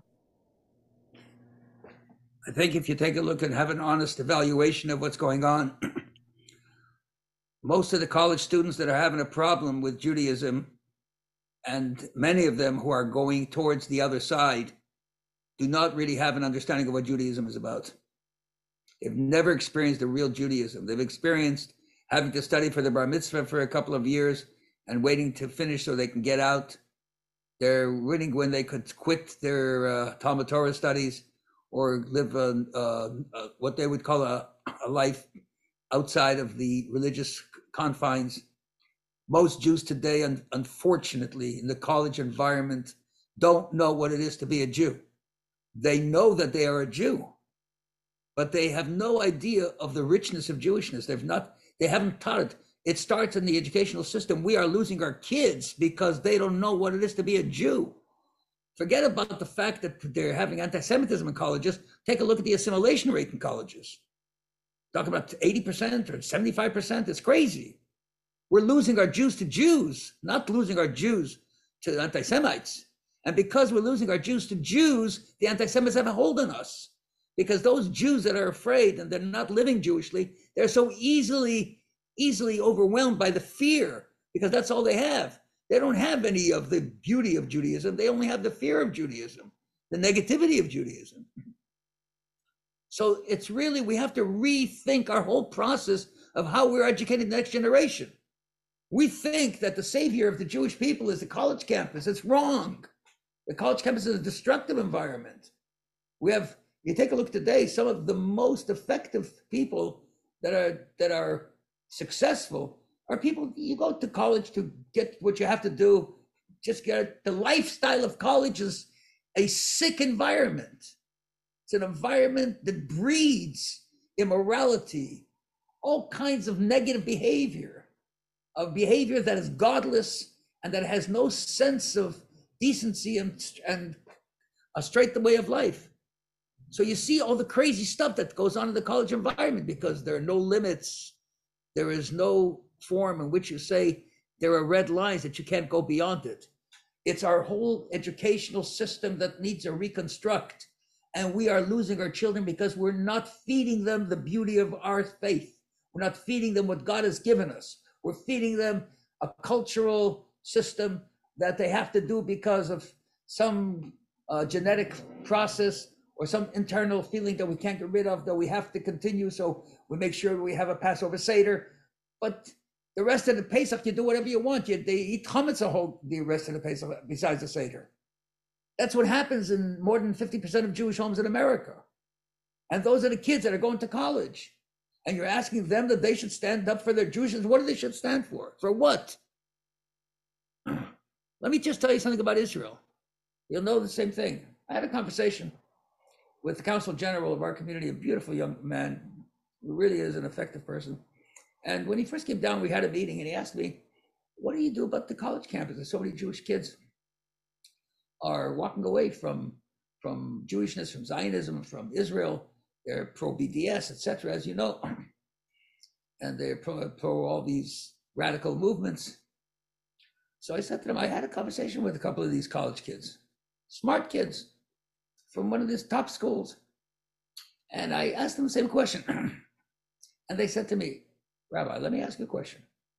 1948, what Israel gained a land because the United Nations decided after the Holocaust, because the Jewish people lost six million Jews, that the whole world was a little bit guilty, and they decided, yeah, it's time for the Jewish people to have the land. Why did they take the Palestinians' land? Why didn't they take some other people's land? Why didn't they take a piece of Alaska? Why didn't they take a piece of British Columbia? Why didn't they take a piece of Nor- Norway? Why did they take a piece of, uh, of of uh, Palestine's land in 48? That's what they asked me. So I said, uh, so the consul general said, so what'd you tell him? I said, I'll tell you what I told him. I said, it's not 1948. It's in the Torah. Oh, you mean Israel belongs to the Jews? Not because there was a some kind of vote in the United Nations 1948. Jews, Israel belongs to the Jews because God gave it to the Jewish people, and it belongs to us. It's only that we reestablished our ownership in 1948 because the world felt guilty. But in reality, it's been ours the whole time. So it is ours. I said to these kids, he said, Really? Where does it say so? I said, In the Torah. Which Torah? Which Torah? You mean the Bible? I said, Yes, in the Bible. He said, Well, it says a lot of other things in the Bible. I said, Like what? He said, Like it says in the Bible, you got to keep kosher. We don't keep kosher. It says in the Bible, you got to can't work on a Sabbath. We work on a Sabbath. Says in the Bible, all these other laws that they mentioned to me, and we all do it out that. So the Bible does, he says, so the guy says to me, Well, it's uh, you know, we don't do everything. So he says, So why'd you pick the Israel part? Why don't you pick something else? You pick just what's convenient for you. Our kids have to know that the Torah is sacred. We have to convey a whole different message of Judaism. We've lost track of how we should convey the way of a Jew and how way, the way a Jew should live. We think that we're going to make them happy by giving them some cultural relationship. Today, it's past that stage. They'll get that same culture in other places as well.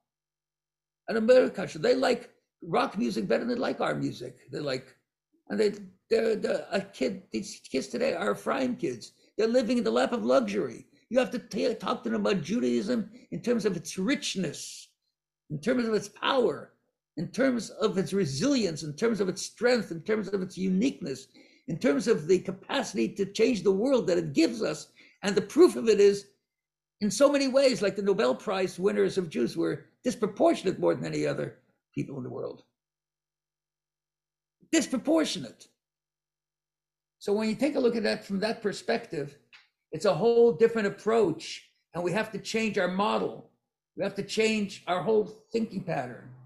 It's a mindset paradigm shift that we have to do in order to save the next generation who are beautiful, serious, intelligent, brilliant young people that can continue to change the world in a positive way and serve as examples and be a light unto the nations. And really, today, because of technology and because of all the capacity that we have today of communication, we, that we can really prepare the world for the coming of Mashiach.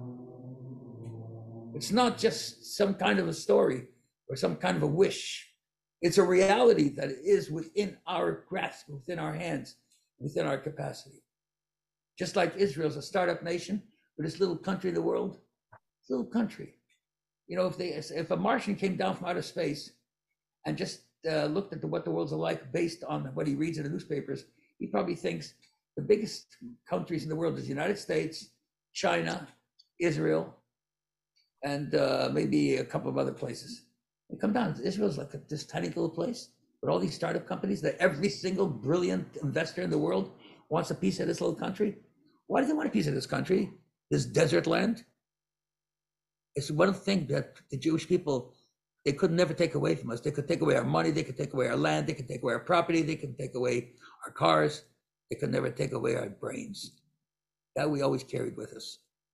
Wherever we carried it, we impacted, we made a contribution, whether it's medicine or science or physics or business or economics or politics or diplomacy in every single field. We can make a difference. And therefore, we have to take that difference and that power of Jewishness and bring it into Jewishness itself. So you start to realize what it is to be a Jew and what it is to be to live like a Jew.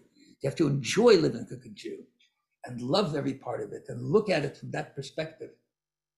That, that brings us uh, to the next question somebody sent in. Rabbi, I want to ask a very straight question. Bottom line, it seems to be true that Jews do control a large portion of the media. So what, what they're saying is actually true. Why are we screaming anti-Semitism, anti-Semitism if it's true? Why are we screaming anti-Semitism? Because the fact of the matter is, we sometimes don't see the truth. The fact is that we do control a large part of the media. We do, it's true. And we do have a great influence in the economic system. We do because of our participation. The reason that we sometimes want to shy away from it is because we are not proud of ourselves. We do not take Jewish pride seriously and properly. And we sometimes follow the instinct of the rest of the world that makes us uncomfortable. For example, you know, when we have a Jew that unfortunately brings a bad name to the Jewish people, like a Madoff, or like uh, today, uh, this Bankman Fried character with the crypto and so forth, and they start stressing the fact that they're Jews over and over again. So it causes us to be a little bit, you know, stand back because they're now looking at not made Madoff as made up on the Jew, the Jewish people, the Jew. We always are very sensitive to that. And that is absolutely true, that there is a certain sensitivity to that fact that we are constantly referred to in that manner. So we feel a little bit uncomfortable of being in that role. At the same time, you have to understand that the Jew in charge of the media, unfortunately, does not always portray the Jewish position. So, for example, the New York Times is probably the most anti Jewish newspaper there exists, and it's run by Jews. So, Jews themselves, it's not the Jewish modality, it's not the Jewish way that's represented in the media. It's Jews who have been lucky and intelligent enough to reach high levels that start controlling those environments. And then they speak out in ways that are contrary to the Jewish values. They're contrary to Jewish the Jewish way of life, contrary to morality and, and ethics. And they follow along. For example, the new the, the progressive woke movement is highly encouraged by the media, which is controlled to some to, to a great extent not controlled, but is very much influenced by Jews. I wouldn't say the word controlled, but influenced by Jews. So the fact is that it, it is true. And as a result of that, we have to take more responsibility. It's not something you can deny, and we shouldn't deny it because it's, it is true. And it is true that Jews have great influence in the economic system because of their mechanism. You can take a look how many times was the chairman of the uh, of the, of the uh, commercial world in America a Jew or World Bank people. I mean, this, this is the fact. The Jewish people have been successful in, in the areas that did not require a person to have, you might say, real estate in that way, but utilizing their mind in various ways. You know, from the time, it's very interesting to give you a, a perspective. I had uh, many years ago, I was the head of a school, and I brought in the chairman of the federation here, who was a very famous lawyer, brilliant lawyer, and I brought him in to listen to a class that was being taught in Gemara. He was happy to learn Hamaniach. And uh, no, it was uh, it's Elam. No, excuse me, it was a mafkid. It was a mafkid, and uh, the kids were learning about this whole question of being able to can someone acquire something that's not yet, someone acquire fruit if a tree that hasn't been grown yet, or somebody acquire the consequence of an event before the event takes place, like buying the result of maybe catching the thief, whatever. So I'm talking to this, to this lawyer, and he's talking about these kids. You're talking about nine-year-old, ten-year-old kids, and they're learning about futures. Uh, people don't even think about futures until they're in college and graduate school, and already they're talking about futures when we think about it, it's just Moscow, But when you talk about it in terms of its global economic impact, it's massive. So Jews have been used to a really uh, an extraordinary analytical capacity in finance and other fields that they've been able to translate into the practical world in a successful manner. And you can see that there's so many highly successful businessmen in the banking industry and the housing industries, mortgage industries, the diamond industries, and every industry in the development and building et cetera, et cetera. And even in the professional fields, in terms of the universities, the college professors in every field, whether it's law, whether it's physics, whether it's medicine, you find uh, the chairman of the Department of, of Medicine at the University of Miami, the chairman of the department, if you take a look at him, he looks like a chassid that on Shabbos he has a beard and he wears a kapata and a, and a, a black hat, and he's the chairman of medicine uh, for the entire uh, 3,000 faculties of the University of Miami Medical School. So understand there is a factor that with the concept of being a Jew and the capacity that God has given us to act as a Jew, we will take leadership level roles. You start with Yosef HaTzadik, and you take a look at Chumash. Avram was the leader of the world. Yitzchak, the king wanted to make, uh, king had to make a, a treaty with him. Uh, Yaakov, you know, he was given honor, the world's honor. All the kings of the world came, came to follow him. Yosef HaTzadik was the top of the world.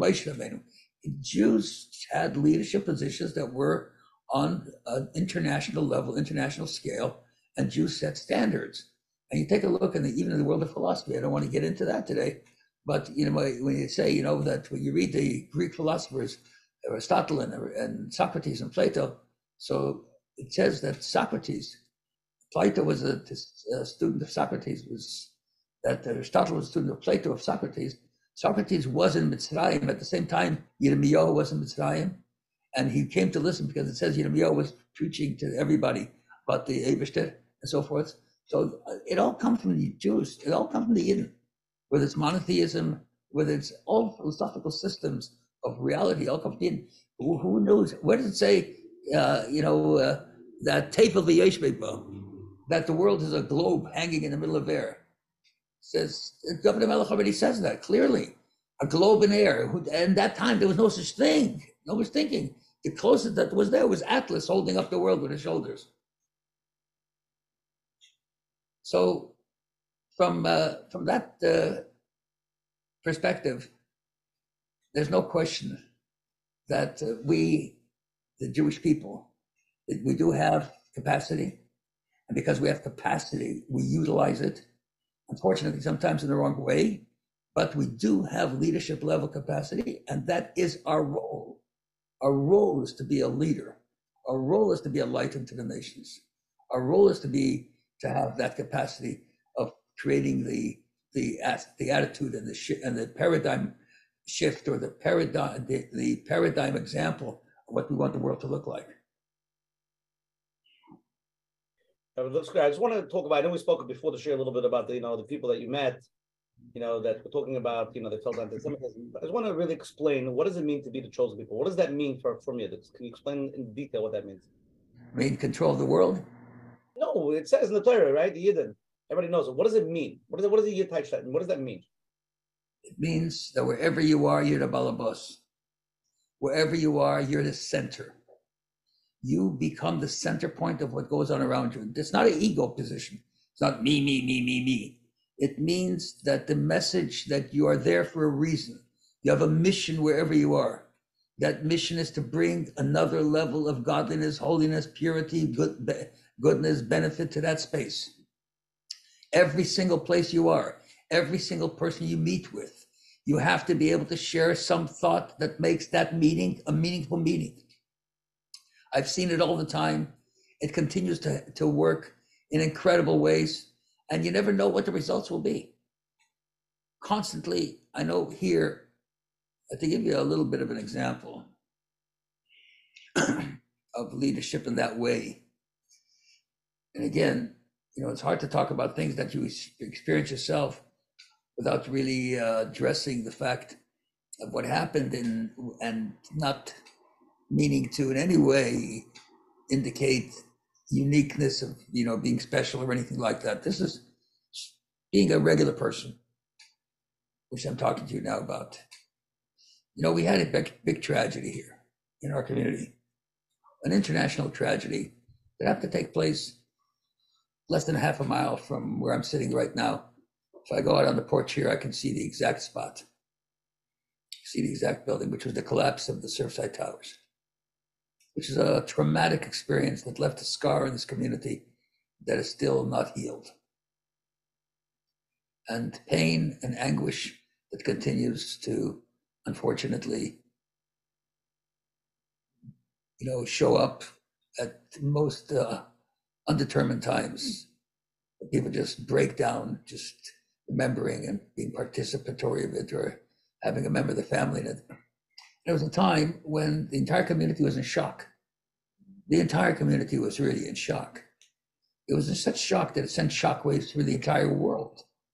The entire world was in shock. I mean, I think there was more publicity about this event than I've ever seen about any single small event of, of one community. It had just took place because of the shocking reality of an unbelievable fact that a person goes to sleep in a beautiful high level building with a doorman safely in their bed, the safest place that a person can be in their own apartment, in their own bed, with great security on the beautiful ocean front. And all of a sudden, something happens that is totally out of nature, that never could have been forethought. So the community was a real shock. And as a result, it required a real response. And the fact that the response was completely Torah orientated, which fundamentally meant number one, kindness, empathy, caring for each person individually. Number two, recognizing Hashem's presence constantly and continuously during that entire period of time. Instead of rejecting Hashem because of the tragedy that took place with questions where and so forth, it was an acceptance of Hashem. Instead of complaining and think, talking about things that we could not do about, the response was, let's do whatever we can. Supply people with ever what they ever they need, whether it's the rescue teams, whether it's the families, whether it's the friends. Make sure that everybody at least has whatever they need at this moment that make can make them feel a little bit better. That attitude of chesed, of kindness, that was totally selfless, where people gave up their homes, they gave up their apartments, they gave up their work, they gave up their days and nights to be with these people under every circumstances for a month at a time, for an entire month. The, the whole community was in a para- paralytic state. We were, everything went on hold. All aspects went on hold. All conditions went on hold. We had, we're in the middle of a building project. The building project went on hold. And the entire room that was about to be built turned into a storehouse. Everything stopped only because of the deep care that we have for another human being, which is a fundamental aspect of the Torah. The great rule of the Torah. To live Jewishly properly in its practical ways, not necessarily on Yom Kippur, or not necessarily on the moment of high connection, or a moment when you really want to uh, feel some connection, but on a daily basis, every single morning, waking up and knowing that Hashem is with you, every single mo- morning, waking up and thanking Hashem and utilizing Hashem's blessing to make the world around you a better place works. It does work in that way. And in fact, it works not only in the immediate community, but it works in the general community as well. People start respecting it. Leadership starts respecting it. I know, as I mentioned to you when we were talking, uh, Governor DeSantis was at our in our shul in our community multiple times during that period of time. He was here many, many times and spent time with the families and spent time with each person and recognized the impact of what it was about.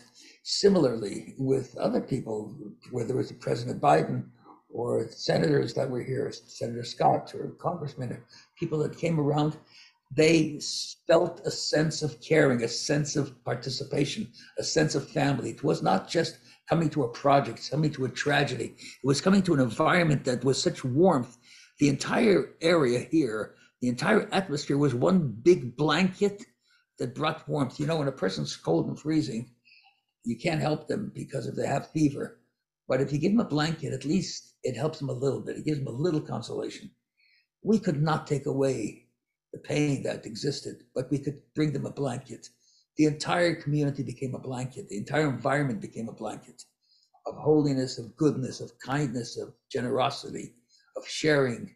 And it was imbued with a spirituality where people went out, out each day to make sure that the people that were waiting, the families that they put on tefillin every day, make sure that on Shabbat they had Shabbos meals, make sure that there was glatt kosher food for every single person that was here, make sure that they were able to have their spiritual connection on the ways that would give them some solace that works in every single manner. And so, in our, my own practical environment, just being a Jew and living like a Jew on a daily basis, each moment recognizing that I am on a mission. I am a representative. I represent, you know? Same one that you represent God. We represent Hashem. We are God's representative on this physical planet. If you want to point to say, how do I see God in this world? Look at a Jew. Look at a Jew. You see a Jew, you'll see God because when they kill a Jew, they hate God. And they hate a Jew because they hate God. And they want to get rid of a Jew because a Jew sets God's standards. And God's standards is what they don't want. In our world, God's standards are exactly the opposite of our social standards here. And it's the Jew that represents that. It's the Jew that is that advocate for Almighty God. So if we feel that way and we act that way and we know it without a sense of ego, a sense of pride, yes, but not ego. Don't create some kind of, of an image that you want to be looked at like. Know that you are given the capacity to be a holy person. You know that you can change the world different than anybody else. There's nobody in this world like you. Do you know that? Nobody in this world like you. Now, I think I think I mentioned it to you. Can you imagine if you said to somebody, "I have an object. There was only one like it in the whole world. There was never one like it. There'll never be one like it. It's going to be in the museum on Monday morning. That one object, you can come see it. Everybody run to see it. You want to see this only object? There's nobody like it in the world. You don't have to go to a museum. You know what you do if you want to see one object that's nothing like it in the world? Look in the mirror. It's you. It's me. There's nobody like us. You know how you know that? Because we each have different fingerprints, even di- different eye prints, different voice prints. There's nobody like us. There never, never will be anyone like us. Never was anyone like us. There must be a reason that God put us into this world. Otherwise, why wouldn't He need us just to eat, just to take from the world? He must have put us here to have a purpose in this world. The Jew has a purpose. We have to fulfill that purpose. And when we fulfill that purpose, the world becomes better, we become better, and we eliminate that which we don't like, which is anti-Semitism, hate. The Rambam says, Mashiach comes, get rid of the hate. We can get it done. So here's here's another question that might be part of what you're saying. If we are the chosen people and Hashem loves us, loves us so much, then why every generation there is persecution? I feel it's too hard to walk around and feel this hate on the streets. Why can't I just let go of all the outside Jewishness? Well, first of all, you can't let go of the outside Jewishness and keep the inside. If you let go of the outside, it's gone. Because the outside of the mechanisms that keep it alive. That's that's the form. You know, there's a substance a substance. The form of Jewish continuity is Torah mitzvahs. Without that, it will not happen. You have to have a mechanism that is, allows that powerful force to continue and to hang on to something. The mitzvahs are that pattern. Without that, we will not have, we do not have psychologically, you know, this is not something that's really a nice uh, thing that probably for a religious community, but I'll share the story because there's a leader of the another religious group, uh, decent people, but not Jews. They're called the head of that program is the Dalai Lama, and so in the 1980s, he added, he called uh, maybe it was 19, the end of the 70s, but at the end of the 70s, early 80s, he called a meeting of rabbis. He wanted to speak to rabbis, and the question that he asked to them is, how is it possible for a Jew who have lost the, funda- the fundamental social anthropological aspects of Jewish continuity. What are the social anthropological aspects? There are certain conditions that a person must have in order to continue a people, especially specifically a minority. You have to have a determined uh, geographic exclusive space, which is the country. You have to have determined way of dress, a way of dress. You have to have a common language. You have to have a common culture. Those are, are very vital in terms of the continuity of the minority. Otherwise, a minority will assimilate into the majority. That's the that's the fact of history. The Jew for 2,000 years did not have uh, geographic location, language changed, clothing changed. What was the cause? What brought about this factor of the Jewish continuity? He wanted to know. The answer is Torah and mitzvahs. That's the only thing that are common through the thread of our historical journey is Torah and mitzvahs. So if you want to know what is the secret of this continuity, that's the secret. Without that, it won't happen. So you cannot drop the externalities. The externalities are mitzvahs. They are the vital organs and the catalysts that cause this continuity to continue. Now, why it happens in every generation? Because we're still not in Mashiach's times. We still live in a corrupt world. We still live in a world where we have not yet done what we have to do as Jews. We're getting there. And I say, which is obviously God can bring Mashiach today, right now. And we hope he does. And we wait for it. And it, there's no reason that he shouldn't, from anybody's point of view. But the fact that he didn't tells us that it's not ready. That's the reality that we know. And in order to be ready, we still have a lot of work to do, as you and I know. But we have a tremendous amount of work to do. Because for every single Jew that we know is connected within the circle, to any degree, there's five, at least five Jews out there that are not connected, and they're on the edge of the process. And as we know, that since the Holocaust, since 1946, for those who keep statistics, there was someone here from uh, stand stand with us, this Dr.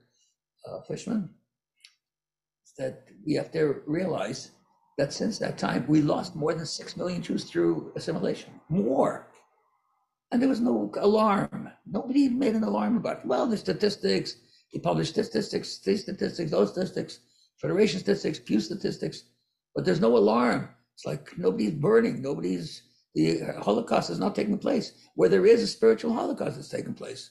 So you realize that there's so much left to do, and we can't just leave the rest behind. In Mitzrayim, it says that 80% of the Jews remain in Mitzrayim. They were assimilated, they were finished. They left, they stayed there. Mashiach comes and says, V'atem to look to echad echad b'nei Israel, not a single Jew will be left behind.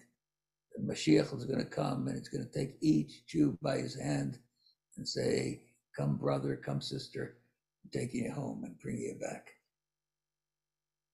Okay, Rabbi, Rabbi, let's let's ask one more question. Then we're going to go to closing. Okay, last question. More spiritual sense. We see day in day out the news, the media getting worse and worse on anti-Semitism. It seems to be an open session. Kanye West, all the other celebrities, they're broadcasting all over national TV. What does Hashem want from us? What is the message in this? What should we take out as Yidden from what's going on, the way we view it?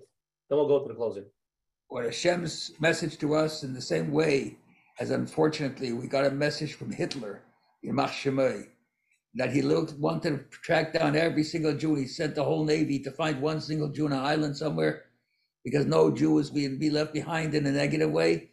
Our mission is no Jew will be left behind because Jewishness is becoming coming into the open. We're talking about Jewishness. It's time to talk about the pride of Jewishness. It's time to talk about living Jewishly. Time to talk about Jewish, taking back your Jewish names, talking about living a way that you are who you are, and we are Jews, and we are God's chosen.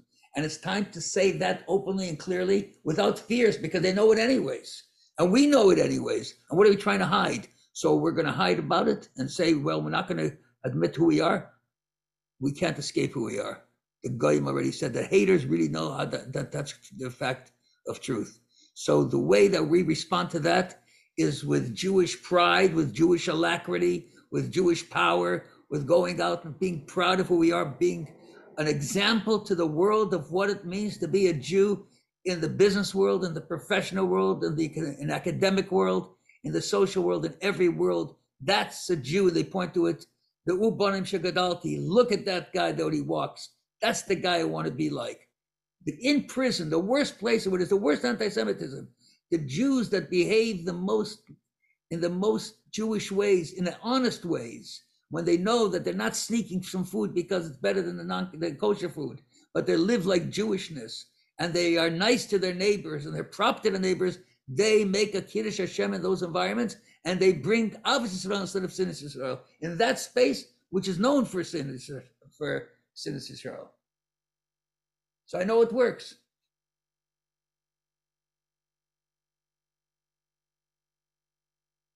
Okay, Rabbi Lipsker, let's go to closing, okay? First of all, gracious Rabbi Lipsker for coming on tonight, giving so much chizik, I mean, mechazik. It was a beautiful, beautiful topic. It's we have a lot of clarity. Again, tonight, Gematria 127. Hamelach HaKovid. No? Lamaisa? Was it good Gematria?